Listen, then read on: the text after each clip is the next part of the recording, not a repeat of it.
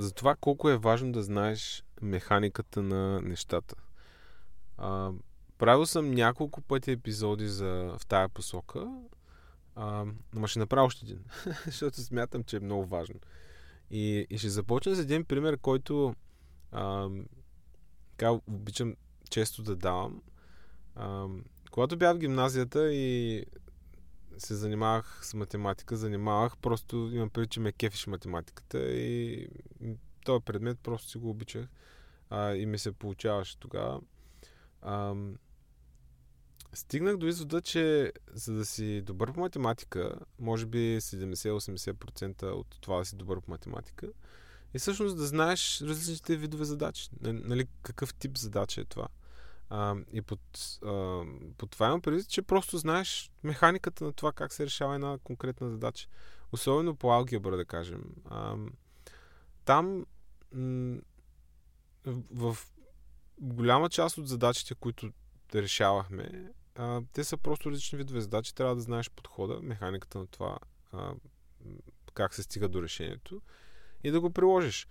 Има някаква доза креативност, може би последните 5% са някакъв талант, нали, ако задачата е по-трудна, но в повечето случаи има един конкретен начин, една конкретна механика на това как решаваш ти задачата. А, и това ми е останало от а, моите гимназиални години и а, през годините съм го валидирал и сега вече на, на този къл мога да дам и някаква а, да формулирам всъщност а, защо това е така. А, а именно, че всяка задача си има механика а, и в, момента, когато реш, правим някакви неща на работа, ние един вид решаваме някакви а, задачи, които ни се поставят. А, и може да приложим абсолютно същия подход. Всяка задача си има механика, т.е. ти ако не познаваш механиката на това как нещо работи, има много голям шанс да не можеш да се справиш с него, нали, като задача. А, и това го виждам пак отново, примерно, ще се повторя сигурно, а, че а, особено при джуниор хората много често блокират а, на конкретна задача, стигат до някъде и просто не знаят как да продължат. И това е а, единствено изцяло, защото те не знаят механиката на нещо, което пипат в момента. Тоест, ти ако не знаеш в детайли как това нещо работи, като не говоря да слезеш до някакво много ниско ниво, но ако не разгледаш а, логиката на тая част, която в момента се занимаваш с нея, ти на практика не знаеш механиката, не знаеш на това как, а, как това нещо работи и няма да можеш да го промениш, няма да можеш да фикснеш някакъв бък, ако нещо не е наред. Нали?